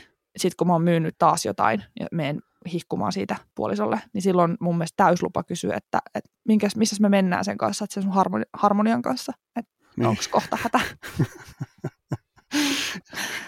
ja sitten voi vähän aikaa mennä jäähtymään, kun meinaa defenssit iske päälle. Niin. Aika lisä hengittely. Mutta ne on sellaiset ainakin, mitkä pysyy, aikalisä Joo. ja hengittely. Joo. Koska ne oli kovat. Ja sitten yksi, mikä itsellä, siis mä, mä oon hyvin aktiivisesti vältän niin kuin vaikeita tilanteita, niin jotenkin sen, että pystyt niin kuin sellaisen niin kuin ymmärtäisin, että hetkinen, että nyt, nyt mä yritän taas jotenkin paeta tästä, niin, niin tota, se pääleijonan kitaa välillä, niin tota, ja sitten jotenkin ehkä siinä semmoinen niin tarkastelu vielä, että miltä se nyt tuntuu ja miksi mä jännitin tätä ja pelkäsin ja halusin vaan välttää tämän ja näin, niin, mm. niin tota, koska mä oon huomannut sen, siis toi on semmoinen asia, mitä mä oon aktiivisesti itsessäni kehittänyt, niin vaikeiden tilanteiden kohtaaminen, se on todella hidasta. Ke- kehitystä tapahtuu, mutta todella hitaasti. mä oon melko varma, että tuossa ei auta mikään muu kuin se, että niihin vaan menee ja menee ja Niin. menee, jolloin hiljalleen alkaa tunnistaa, että en mä kuole tähän. Niinpä, just näin. Mutta se ei ole helppoa, se on mullekin vaikeaa. Mä tykkään siitä, kun Brennellä on hirveästi mantroja. Siellä oli se yksi semmoinen, mä olen riittävän rohkea tähän keskusteluun. Mä olen riittävän Joo. rohkea tähän keskusteluun. Niin se voisi olla sellainen, mitä sä voisit hokea sitten, kun sä tiedät, että sun pitäisi aloittaa vaikea keskustelu. Niin Jakko, sä olet riittävän rohkea tähän, kes- tähän keskusteluun. Tuon voisi Se- laittaa siihen neljä tatuoinnin viereen. Joo, sinne keskelle. alkaa, alkaa muodostua. Pa, nyt sitten koskas tatuoidaan. Ja sitten yksi, mitä mä mietin tuossa on se, että ähm, mä on, rakastan ihan hirveästi Difficult Conversations-nimisestä kirjasta semmoista and stance-tekniikkaa. Kun monesti se vaikean keskustelun aloittaminen on se ylivoimaisesti vaikein. Mm. Mutta sitten kun sen on sen pallon työntänyt siitä reuna yli, niin sittenhän se vierii alamäkeen tavalla tai toisella. Mutta se, että sun pitäisi istua alas ja avata suu ja sanoa se, Joo. niin si- siinä on se tulppa. Just näin. Niin se handstance on ihana, koska se on sellainen, äh, se antaa niinku keinon sanoa sen sillä lailla mukaanottavasti. Ja siinä ideana on siis vaan se, että sen sijaan, että sä käytät sanaa mutta, mitä me usein tehdään, että äh, sä oot, sä oot tota, Jaakko, ihan tosi älykäs, mutta nyt sä oot tehnyt virheen. Mikä sitten saa aikaan sen, että se Jaakko, sä oot ihan tosi älykäs lause niin kuin on ihan yhä yhtä tyhjän kanssa. Niin. Niin se ja ikään kuin ketjuttaa asioita, jolloin se ottaa ne kaikki mukaan, että et, et, uh, mitäs mä nyt jonkun esimerkin keksisin, että uh, sä oot tosi arvokas työntekijä ja me an- arvostetaan ihan hirveästi sitä, mitä sä oot tehnyt tämän firman eteen. Ja tämän keskustelun avaaminen on mulle todella vaikeaa. Ja mä en missään nimessä halua, että sulla on sellainen olo, että, että mä jotenkin niin kuin tuun täältä nyt osoittelemaan sormella sun virheitä. Ja muistatko, kun meillä oli tällainen tilanne viime viikolla ja siinä tapahtui tällaista, niin meidän pitäisi keskustella tästä. Ja silloin sinne ne, ne edeltävät lauseet ei niin kuin negatoidu muttalla, vaan sillä, että, että Mm. näin ja näin ja näin ja näin. Tai siinä AdStansin esimerkkinä siinä kirjassa käytetään klassikkoa, että jos ottaa äidille puhelun silleen, että, että mä tiedän, että sä haluaisit, että mä tuun jouluksi kotiin. Ja teillä on luultavasti siellä jo niin kuin leivottu pakkelsit ja, ja silitetty verhot. Ja mä tiedän, että tämä on sulle tosi tärkeää. Ja sitten mä oon kuitenkin ollut ihan hirveän stressaantunut koko syksyn. Ja mä oon salaa haaveillut, että mä pääsisin Kanarialle. Ja mä tiedän, että tästä tulee ristiriita. Ja mä en tiedä, miten mä tästä lähtisin liikkeelle. Niin voidaanko jutella tästä? Niin. Ihan toisenlainen sävä, niin kuin sävy heti koko avauksessa. Eikö? Se tunnustaa, että nämä molemmat ristiriitaiset asiat on totta yhtä aikaa, niin kuin ne onkin. Ja Mm. toinen ei ole parempi kuin toinen, eikä toinen ole niin kuin esteenä. Tai siis, et, et se ei niin kuin vaistumaisesti konfliktoi niitä asioita keskenään. Se antaa sille toiselle mahdollisuuden niin kuin käsitellä niitä molempia. Just näin. Toi kirja on mun lukulistalla, koska sä Noniin. vinkkasit sen. on hyvä kirja. Sen on tehneet siis Harvardin neuvottelutaitojen professorit, joten siellä on ihan hyviä juttuja. Joo. Mutta mä oon käyttänyt tuota Anstancia itse tosi paljon, siis ihan pienissäkin jutuissa. Että Joo. niin kuin, ei mutta, vaan ja. Niin just. Ja se on niinku, itselläkin on sellaisia esimerkkejä, että on pitänyt käydä joku keskustelu henkilön kanssa, joka ei ole välttämättä suoriutunut niin hyvin kuin olisi haluttu. Tulee yksi esimerkki vuosien takaa mieleen, missä mun piti vaan tuoda esille, että nyt on käytetty liikaa budjettia suhteessa niin kuin, niin kuin merkittävästi enemmän. Että ei voi vaan niin muhi näiden juttujen päällä noin pitkään. Sitten sovittiin, että mä pidän tämmöisen keskustelun hänen kanssaan kolmen päivän päästä, niin nukuin kolme yötä todella huonosti. Siis tuijotin kattoa ja mietin sillä, että apua mun pitää sanoa sille ihmiselle, että on negatiivinen asia. että sitten vaan jotenkin, jos siitä pääsisi niinku yli, että se, se ei mikään maailmanloppu ja sano, sanoitan sen näin ja, ja luultavasti se ei niinku kaiva mitään morapuukkoa esiin, vaan ymmärtää. Se keskustelu meni ihan hyvin. Siis niin kuin ne aina menee, Mm. mutta sitten lopulta. mutta sitten jotenkin, pitikö sitäkin nyt sitten niinku kolme yötä tuijotella kattoa sen takia, niin päästään Ehkä siihen well-being-arvoon, että, että, tota, että tässä on sellainen asia ratkaistavaksi, sitten eläisin arvojeni mukaisesti. Mm. Mutta ehkä siinä kohtaa se oli tarpeen, että sä olit henkisesti todella valmistautunut siihen ja nyt ehkä se ei sitten kolme yötä enää valvottaisikaan. Mutta toisaalta sitten taas se, se on siis kamalaa, koska meillä on hyväksytyksi tulemisen tarve, me ei haluta pahoittaa kenenkään mieltä, me pelätään konfliktia ja me ajatellaan, että, että mitä siitä kaikkea voi seurata pahimmillaan, niin, niin. niin se ei ole ollenkaan ihme, että sä oot tuijotellut katsoa. Ja niin. tästä päästään ehkä siihen, että, että miksi se niin kuin, johtaminen on sitä talkkarin työtä, että siihen kuuluu aika paljon tällaisia emotionaalisesti aika haastavia asioita. Mm. Ja siis nyt kaikki kunnioitus talonmiehille. Siis mä en tarkoita talkkarin työllä sitä, että se olisi jotenkin niin kuin epähohdokasta, vaan sitä, että talonmiehen tehtävä on pitää se talo kunnossa niin, että muut voi asua siellä onnellisena. Niin, ja sitten vähän silleen, niin kuin, että vaati mitä vaati tyyppisesti. Että Just näin. Ihan sama tuleeko pitää... lunta vai mitä. Niin, joskus se käsi pitää tunkea sinne viemäriin ja, ja tota, niin kuin, Kyllä. joskus harvoidaan lehtiä ja maalataan aitaa. Mikä on aika ihanaa. niin, käsillä tekeminen on. Jep.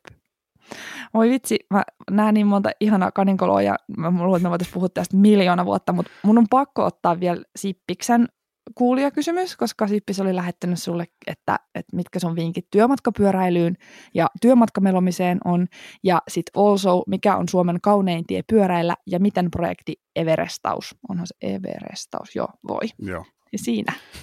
Kauhea sarja. Tota. Harjatulella. Mutta koska mä sain kysymykset etukäteen, niin mä oon valmistautunut. Tota. Okay. tota, vinkit työmatkapyöräilyyn aika hyvä, mutta siis tota, musta tuntuu, että se mun semmoinen ykkösvinkki on rutiinikas niin kuin luominen. Eli mulla itselläkin on se, että jos mä menen aina pyörällä toimistolla niin kuin käytännössä aina, jos en ole kipeä tai loukkaantunut. Ja se johtuu siitä, että mä aina itselle muuta mahista. Että siis onhan se tavallaan se metrossakin zonettaminen ihan mukavaa verrattuna vesisateessa ajamiseen, mutta sitten kun sitten kun ei anna itselleen muuta mahista, niin, tota, niin, niin sitten sit pysyy niin kuin ruodussaan. Kyllä mulla on ollut sellaisia tilanteita ajalta, jolloin en pyöräily niin aktiivisesti, niin sitten pyörään tuli joku vika ja sitten se jäi talliin. Et sen huomasit, kun rutiini katkesi, niin sitten yhtäkkiä se kahden päivän tauko veny kahdeksi kuukaudeksi. Mm. Ja tota, sitä työmatka melonta on hyvä, koska mulla oli tässä pari vuotta sitten semmoinen semmoinen semmoinen niin kausi, että mä menin kaikille eri välineillä. Mä oon siis uinut töihin ja melonut töihin ja juossut töihin ja pyöräillyt töihin ja skeitannut töihin ja hiihtänyt jäitä pitkin töihin. Ja ehkä siinä niin kuin, joo, hassu juttu ja näin, mutta, mutta siinä jotenkin se mun niin kuin ydinviesti oli se arkiliikunnan niin kuin korostaminen, että no nyt korona-aikaa kaikki kävelee sängyltä työpöydälle, mutta, tota, mutta et muuten me liikutaan arjessa aika paljon ja me voidaan niin kuin valita erilaisia kulkuvälineitä. Ja usein meillä on silleen, että hiihtämään, hiihtämään kun lähdetään, niin se on urheilu tai pyöräilykö on monelle urheilu, mutta mitä jos me valittaisikin niitä kulkuvälineitä? Tavallaan tai, tai me voitaisiin helposti olla meidän elämässä paljon aktiivisempia mm, valitsemalla kyllä. tai liikkumalla sinne, mihin meidän pitää liikkua, niin erilaisilla tavoilla. Sen ei tarvitse olla aina niin ne tietyt jutut, vaan ne voi olla jotain muita juttuja. Tuo on ihan loistava. Ö, kerro kuulijoille, että minkälaisesta matkasta me puhutaan ja mistä päin Suomea me liikutaan, koska toi hiihtäminen on ainakin sellainen, että t- tulee heti tietynlaisia mielikuvia. tota, siis mä asun Espoossa, tai silloin etenkin, mistä nämä nyt kaikki, nämä kaikki oli tehty niin Leppävaarasta, no just muutettiin, mutta Leppävaarasta siis Helsingin ydinkeskustaan. Ja tota, se hiihtokin oli siis no, talve, talvella silleen, että oli jää, toi Laajalahti jäässä, niin siitä niin kuin Lahden yli hiihtämällä ja, ja tota, sama juttu uimalla, että mä ajoin pyörällä sinne rantaan ja sitten jatkoin siitä uimalla. Miten sä siis hiihdi, sä hi, jätitkö sä sukset sitten jonnekin vai laitoiko sä sukset kainaloon ja sitten kävelit sen loppumatkan vai? Joo, sitten ne viimeiset kadut, missä nyt ei pystynyt enää hiihtämään. Tänä talvena sekin olisi onnistunut, että olisi kadulla hiihtynyt, mutta, mutta et mä pääsin niin Hietaniemen rantaan, mistä oli sitten meidän toimistolle siihen me oltiin silloin autotalous Kampin keskuksessa, niin ei siitä ole joku alle kilometri sitten monoilla lompsuttelua. Sam- sama juttu sen kajakin, kajakin kanssa. Mulla oli siis ilmatäytteinen kajakki, niin mä vedin sen reppuun ja sitten kaupunkipyörällä sen viimeisen. pätkän. Tota. Mahtavaa. Ja sitten, mitä se Suomen kaunein tie? Tota, kyllä mä sanon, että toi Punkaharju Harjutie on kyllä aika kova, että se ei niinku turhaa. Se on joku valittu joku maailmankin kauneimmaksi tienpätkäksi joskus tai jotain. Kyllä se on niinku vähän kliseinen vastaus, mutta että ajoin sen itse viime kesänä, niin tota, taas, taas kerran niin tota, toimii. Se on aivan mielettömän kaunis. Mä oon ajanut siellä vain valitettavasti autolla kahdesti, mutta siis kyllä, se on siis niin kaunis. Mutta sitten öö, ehkä toinen, multa on kysytty tätä ennenkin, ja mä sanon, mm-hmm. mä sanon vielä toisen. Eli siis mä itse, no nyt taas muuttanut eri paikkaa, mutta aikaisemmin ajoin Leppävaarasta rantoja pitkin keskustaa, ja taas mä haluan korostaa niin kuin nyt omien lähiseutujen niin kuin kauneutta. Että siis 365 päivää vuodessa, kun ajaa sen saman tien, niin se on joka päivä vähän erinäköinen. Sitten siellä vielä niin kuin laineet liplattaa tai laineet lyö nilkoille riippuen säästä. Ja, tota, et, ja aurinko paistaa tai ei paista, mutta siis jotenkin se on itsellä ainakin semmoinen tosi tärkeä pätkä ollut. ollut tota, ja nyt toivottavasti muodostuu vastaavia uusia sit uudesta, uudesta kämpästä toimistolle, mutta, mutta jotenkin se arki, arkityömatka niin on kyllä itselle myöskin semmoinen muodostuu tosi tärkeäksi. Tosi hyvä. Toi on tärkeä pointti, että monesti me lähdetään tosi kauas ihastelemaan asioita, niin. kun ne olisi siinä lähelläkin. Siis kyllä. Uudemman sulku opetti katsomaan asioita myöskin lähempää. Kyllä. Ja maailman sulku opetti katsoa Suomea eri silmin. Niin, kyllä. Miten sitten toi Everestaus? Siis siinähän tota, kyseessä on siis haaste, missä ajetaan mm. pyörällä, valitaan mäki ja ajetaan pyörällä sitä ylös ja alas samaa mäkeä, kunnes on saavutettu se Everestin, Mount Everestin korkeuden verran korkeusmetriä, eli 8848 nousumetriä sahaamalla samaa mäkeä. Ja tämä on nyt pari vuotta ollut semmoinen juttu, että sitä ihmiset yrittää tehdä. Se on siis hyvin brutaali Oi, se on haaste. Se on, no, maailmanennätys on joku kahdeksan tuntia, mutta normaali ihminen, niin se on 16-20 tuntia ajamista. Ja tota, ajoin siis viime lauantaina itse nyt onnistuneen suorituksen. Eli, Oho. eli tota, Timille terveiset, että se on nyt tehty. Oi, oi, it 21 tuntia Rinnekoiden mäessä, 200, 220 nousua ja 313 kilometriä. Onneksi olkaa. Aika sairasta. Tai siis silleen brutaali hommahan se on. Siis ei tee mit, mitä tahansa asiaa putkeen 21 tuntia elämässä. Vaikka makaisit sohvalla ja katsoisit Netflixin, niin siihen pitää niin kuin valmistautua ja vähän suunnitella. Siis kuulostaa aivan pimeältä, mutta toisaalta mä oon ollut havaitsevina tämmöistä läheisissä ultraihmisissä, että se on välillä melko pimeää hommaa. niin, nyt mä päätin, että nyt mä lopetan. Tämä oli viimeinen. Tosta ei voi mennä enää ylemmäs, mutta katsotaan kahden kuukauden päästä. se, vedät siellä sille tupla ever. Niin kyllä. Oi kauheata. Sen nälkä, mikä syödessä kasvaa, on kyllä jotenkin aivan hurjaa. Mä haluan yhden kommentin tuohon sun työmatkapyöräilyyn, Joo. mikä sitoo yhteen sen, mitä sä sanoit niistä vaikeista keskusteluista ja siitä rutiinin tärkeydestä. Mä jäin itse asiassa miettimään sitä, että yksi aika olennainen on se, että mm, tai ehkä helpottaa niitä vaikeiden keskustelujen käymistä, jos ne on jotenkin rutiininomaisia. Eli jos on esimerkiksi niin kuin, ä, yrityksen viestintäkulttuurissa on paikka puhua vaikeista asioista, että on vaikka joku mm-hmm. sovittu aikapaikka. Tästä syystä on niin kuin retrot, joo, mutta miten sitten semmoiset ei-sprinttiin kuuluvat? Mm. Että onko myös tiimeillä niin kuin tiimien omat retrot, missä voisi niin kuin, turvallisesti kertoa, että tämä ärsyttää mua tai tämä hankaa tai tämä on vaikeaa tai tästä mä en tykkää? Siis toi on, toi on niin kuin hyvä, mun mielestä hyvä käytäntö. Musta tuntuu ainakin meidän yrityksessä, että ihmiset tuo aika matalalla kynnyksellä ongelmakohtia esille. Ja meillä on niin kuin anonyymit kanavat myöskin sen lähettämiseen. Mm. Et, ja musta välillä tuntuu, että kun meillä on vaikka kickoffeja tai jotain workshoppeja, niin kuin yleisiä workshoppeja, niin ne rakentuu silleen ongelmien ympärille, mikä, mitkä on tietysti ne asiat, mitkä pitää korjata. Mm. Mutta mulla on itse semmoinen, semmoinen fiilis tällä hetkellä, että, että aika moni ongelma kuitenkin sit nousee pinnalle, mutta voin olla myös väärässä. niin, ei, mä lähinnä mietin tämän niin kuin, ö, johtajien näkökulmasta. Ja sitten tietysti, tai itse asiassa ei, kun ensin mietin sitä tiimin näkökulmasta, mutta sitten tätä voi miettiä myös niin kuin johtajien näkökulmasta. Että tietysti one on on yksi sellainen niin kuin looginen, mutta mm. Mutta ei se itse asiassa kyllä ratkaise sitä ongelmaa, että joskus ne tulee niin kuin ihan ilman mitään prosessia, tulee just se tarve ottaa se vaikea asia keskusteluun. Mm. Ehkä siihen ei mikään muu auta kuin se vaan, että rutiininomaisesti vaan sitten käy niitä keskusteluja. Niin, ja sitten ei, ei vältä, että jos on joku sellainen, mikä voisi välttää, niin kuin on sellaisia tilanteita, että jos sitä keskustelua käydään, niin sitten asia ratkeaa muulla tavalla, tai se vaan hiipuu tai painuu maan alle tai näin, niin käyttää ne tilanteet hyväksi siihen harjoitteluun, että et tota, koska sitten se helpottaa taas niitä tilanteita, kun sä et voi väistää sitä, vaan on pakko hoitaa se. Just näin. Kuulostaa tässä taas puhuttuna kauhean helpolta, mutta... Sitten kun on se mahdollisuus. Niin. niin. Ota jäätelöä, kaikki hyvin. niin kyllä, ei hätää.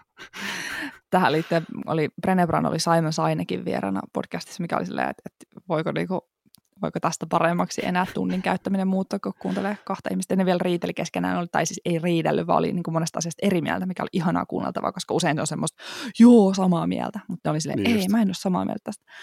Ja niin, niin tota, siinä he vaan totesivat, että niin kuin varsinkin vanhemmuudessa, mutta myös johtajuudessa, niin eihän sitä niin kuin saa joka kerta oikein. Ja olennaisempaa kuin saada asiat joka kerta oikein, on mennä takaisin, että hei, tämä oli vaikea ja tarpeellinen keskustelu, ja mä en ole tyytyväinen siihen, miten mä käyttäydyn tai mitä mä sanoin, että sä oot mulle tärkeä ja mä haluan, että tämä menee oikein. Voidaanko ottaa uudestaan tai voidaanko puhua tästä lisää? Että mm. se on paljon tärkeämpää. Ja se ehkä antaa siihen vaikean keskustelun aloittamiseenkin jonkun semmoisen äh, helpotuksen tunteen, että jos mä mokaan tämän ihan tyystin, mm. mä voin aina mennä takaisin sen ihmisen luo, koska sekin on ihminen, ja sanoa, niin. että hei, puhutaan lisää, tämä meni huonosti. Niin. Etenkin jos, jos myöntää sen vaikka, mm. että itse nyt en hoitanut tätä oikein, niin se yleensä avaa sen niin kuin keskustelun tai tilanteen. Että tällaisestakin itsellä on kokemuksia, että on sitten palattu niin kuin pöydän ääreen myöhemmin ja sitten toinen on kertonut, että hänestä tuntui tältä ja sitten on silleen, että no totta, että on se noinkin, noinkin voida ymmärtää sitten, että totta, että eihän mun olisi sitä noin pitänyt tehdä. Niin sitten se avaa ihan uudella tavalla taas sen seuraavan keskustelun. Just se. Ja sitten kun huomaa, että meinaa defensit iskeä, niin sitten käy siellä jäähylle ja tulee Niin, kyllä. Aivan loistavaa. Näihin ihanan konkreettisiin työmatkapyöräilyihin melomisiin, Everestin kiipeämisiin, mutta myös vaikeisiin keskusteluihin tuntuu jotenkin ihanalta ja luontevalta päättää. Ennen kuin laitetaan nauhoitus kiinni, niin kerrotko vielä kuulijoille, että mistä sua voisi talkata interneteistä sekä noin niin työkontekstissa että varmasti myös pyöräily- ja melomiskontekstissa? Joo, tota, työ, työkontekstissa on niin aktiivisit Twitterissä MR Jaamo tota, nimimerkillä, niin sieltä siellä on vähemmän aktiivisia kausia ja vähän aktiivisempia kausia. Nyt on taas vähän aktiivisempi kausi menossa. Niin tota, ja olen nyt ruvennut tänä keväänä itse tekemään myöskin video, videoita niin töihin liittyen, ihan siis konkreettisia koodailuhommia, niin tota, löytyy myös sit sitä kautta niitä. Ja pyöräilyhommathan on siis Kampi Apina nimellä, niin löytyy Twitteristä ja Instagramista Gramista aktiiviset kanavat ja sitten tota YouTubesta samalla nimellä löytyy kanava, mihin tulee pari viikon välein sitten uutta sisältöä. Ai ai, sinne. Sinne. Mä laitan vielä show notesihin kaikki linkit, niin pääsette Jaakon kimppuun. Hei, kiitos ihan hirvittävän paljon, että tulit vieraaksi ehkä ensimmäiseen kirjakerhojaksoon. Oli tosi kivaa ja, ja tota, mä vielä mun surisee päässä. Pitää mennä kirjoittelemaan muistiinpanoja. kiitos, oli tosi, tosi mukava olla messissä juttelemassa. Että jännitti etukäteen ja piti vähän tehdä box-hengitystä, mutta tota, no ei nyt ihan niin paljon, mutta, mutta että, hyvinhän se meni. Hyvin se meni. Kiitos ja ihanaa kesää. Kiitoksia. No semmoinen keskustelu Jaakon kanssa. Siellä tulikin tosi paljon konkreettisia asioita jo itse keskusteluaikana, mutta ehkä kertauksena vielä suosittelen kokeilemaan ää, niin kuin laatikkohengitystä boxing breathing, eli äh, sitä, että hengittää neljään laskien sisään, sitten pidättää neljään laskien hengitystä, sitten hengittää neljään laskien ulos ja pidättää neljään laskien. Eli muodostaa semmoista neljötä, vaikka sormella piirtää neljötä tai laskee mielessään neljään. Se rauhoittaa itseä huomattavasti erilaisissa vaikeissa tilanteissa ja tuo semmoisen turvallisuuden tunteen myös auttaa selvittämään päätä ja, ja välillä myös nukahtamaan. Ja tämän lisäksi luonnollisesti suosittelen haarukoimaan ne omat kaksi ydinarvoa, eli mitkä on ne kaksi arvoa, joiden mukaan sä sun elämää haluat elää, jolloin sä oot niin kuin linjassa sun oman syvimmän ytimen kanssa. Itsekin lupaan niistä viidestä arvosta vielä kaksi tiivistää ja tislata. Ja tota, laitan tonne listan, laitan linkin siis James Clearin ydinarvoihin. Löytyy kyllä kun hakee James Clear ja Core Values. Sieltä tulee semmoinen uh, noin 50 arvollista, mitä voi hyödyntää, jos ei halua tota Dare to Lead-kirjaa uh, ottaa luettavaksi. Siellä on myös se arvollista kirjan sisällä. Mutta että James Clearin avulla pääsee, pääsee liikkeelle. Eli haarukoida kaikista niistä noin 50 arvosta ne ydimmäiset kaksi. Se ei ole vaikeaa, mutta se on varmasti lopulta sen väärti. Semmoisia konkreettisia juttuja tällä kertaa. Ja sitten olemme taas saapuneet jakson loppua kohti. Lämmin kiitos Jaakko. Oli ihan mahtavaa saada Kampiopina vieraaksi podcastiin. Jaakkoa voi tosiaan tutkia Twitteristä tilit Mr. Jaamo, eli MR Jaamo, on enemmän työpainotteinen ja Kampiapina on enemmän polkupyöräpainotteinen. Ja Kampiapinaa voi löytää, eli siis tutkia myös YouTubesta, äh, Twitterin lisäksi ja sitten Instagramista. LinkedInistä toki löydät Jaakon Jaakko Alajoki ja Evermadea, jos haluat tutkia, niin se löytyy osoitteesta evermade.fi. Lämmin kiitos Eeppolle jälleen teknisestä tuesta ja, ja linnunlaulun äh, editoimisesta ei tästä tulisi mitään ilman sinua. Ja kuten aina, aina saa laittaa palautetta tulemaan. Nyt mä hengittelen sitten laatikkohengitystä, jos menee tunteisiin ja otan aikallisen. ja oikeastikin kyllä hyödynnän. On ollut siis, on saanut paljon hyviä jakso- ja vierasehdotuksia ja ollaan myös tehty ihan konkreettisia fyysisiäkin parannuksia palautteiden perusteella, joten ei muuta kuin tulemaan vaan. Um, osoit osoitteeseen elisa.koodarikuiskaaja.fi voi lähettää Twitterissä at Elisa Liisa, LinkedInissä Elisa Heikura ja toki aina olet lämpimästi tervetullut myös Koodarikuiskaajan Slackiin osoitteesta koodarikuiskaaja.fi kautta Slack löytyy linkki. Seuraavassa jaksossa on vieraana enpäs tiedäkään, että kuka ja mitä. Ja vaihtoehtoja on useampi, mutta mikään niistä ei ole vielä realisoitunut haastattelupäivämääräksi, joten nyt en uskallakaan luvata sulle mitään mutta yksi jakso vielä tulee, sitten pidetään yhden kuukauden kesälomatauko ja jatketaan jälleen elokuussa, mutta kesäkuun lopulla vielä siinä juhannuksen korvilla. Saavun ääniaaltoja pitkin luoksesi. Saa nähdä, olenko silloin jo rokotteen saanut, ainakaan toistaiseksi vielä en, joten täältä Paimion omakotitalon suojista siis haastatellaan ja soitellaan vielä toistaiseksi. Siihen saakka toivon, että pysyt turvassa ja terveenä ja ei muuta kuin kokeilemaan rohkeaa johtajuutta omassa arjessa. Kiitos kun olit taas mukana ja kuulemiin.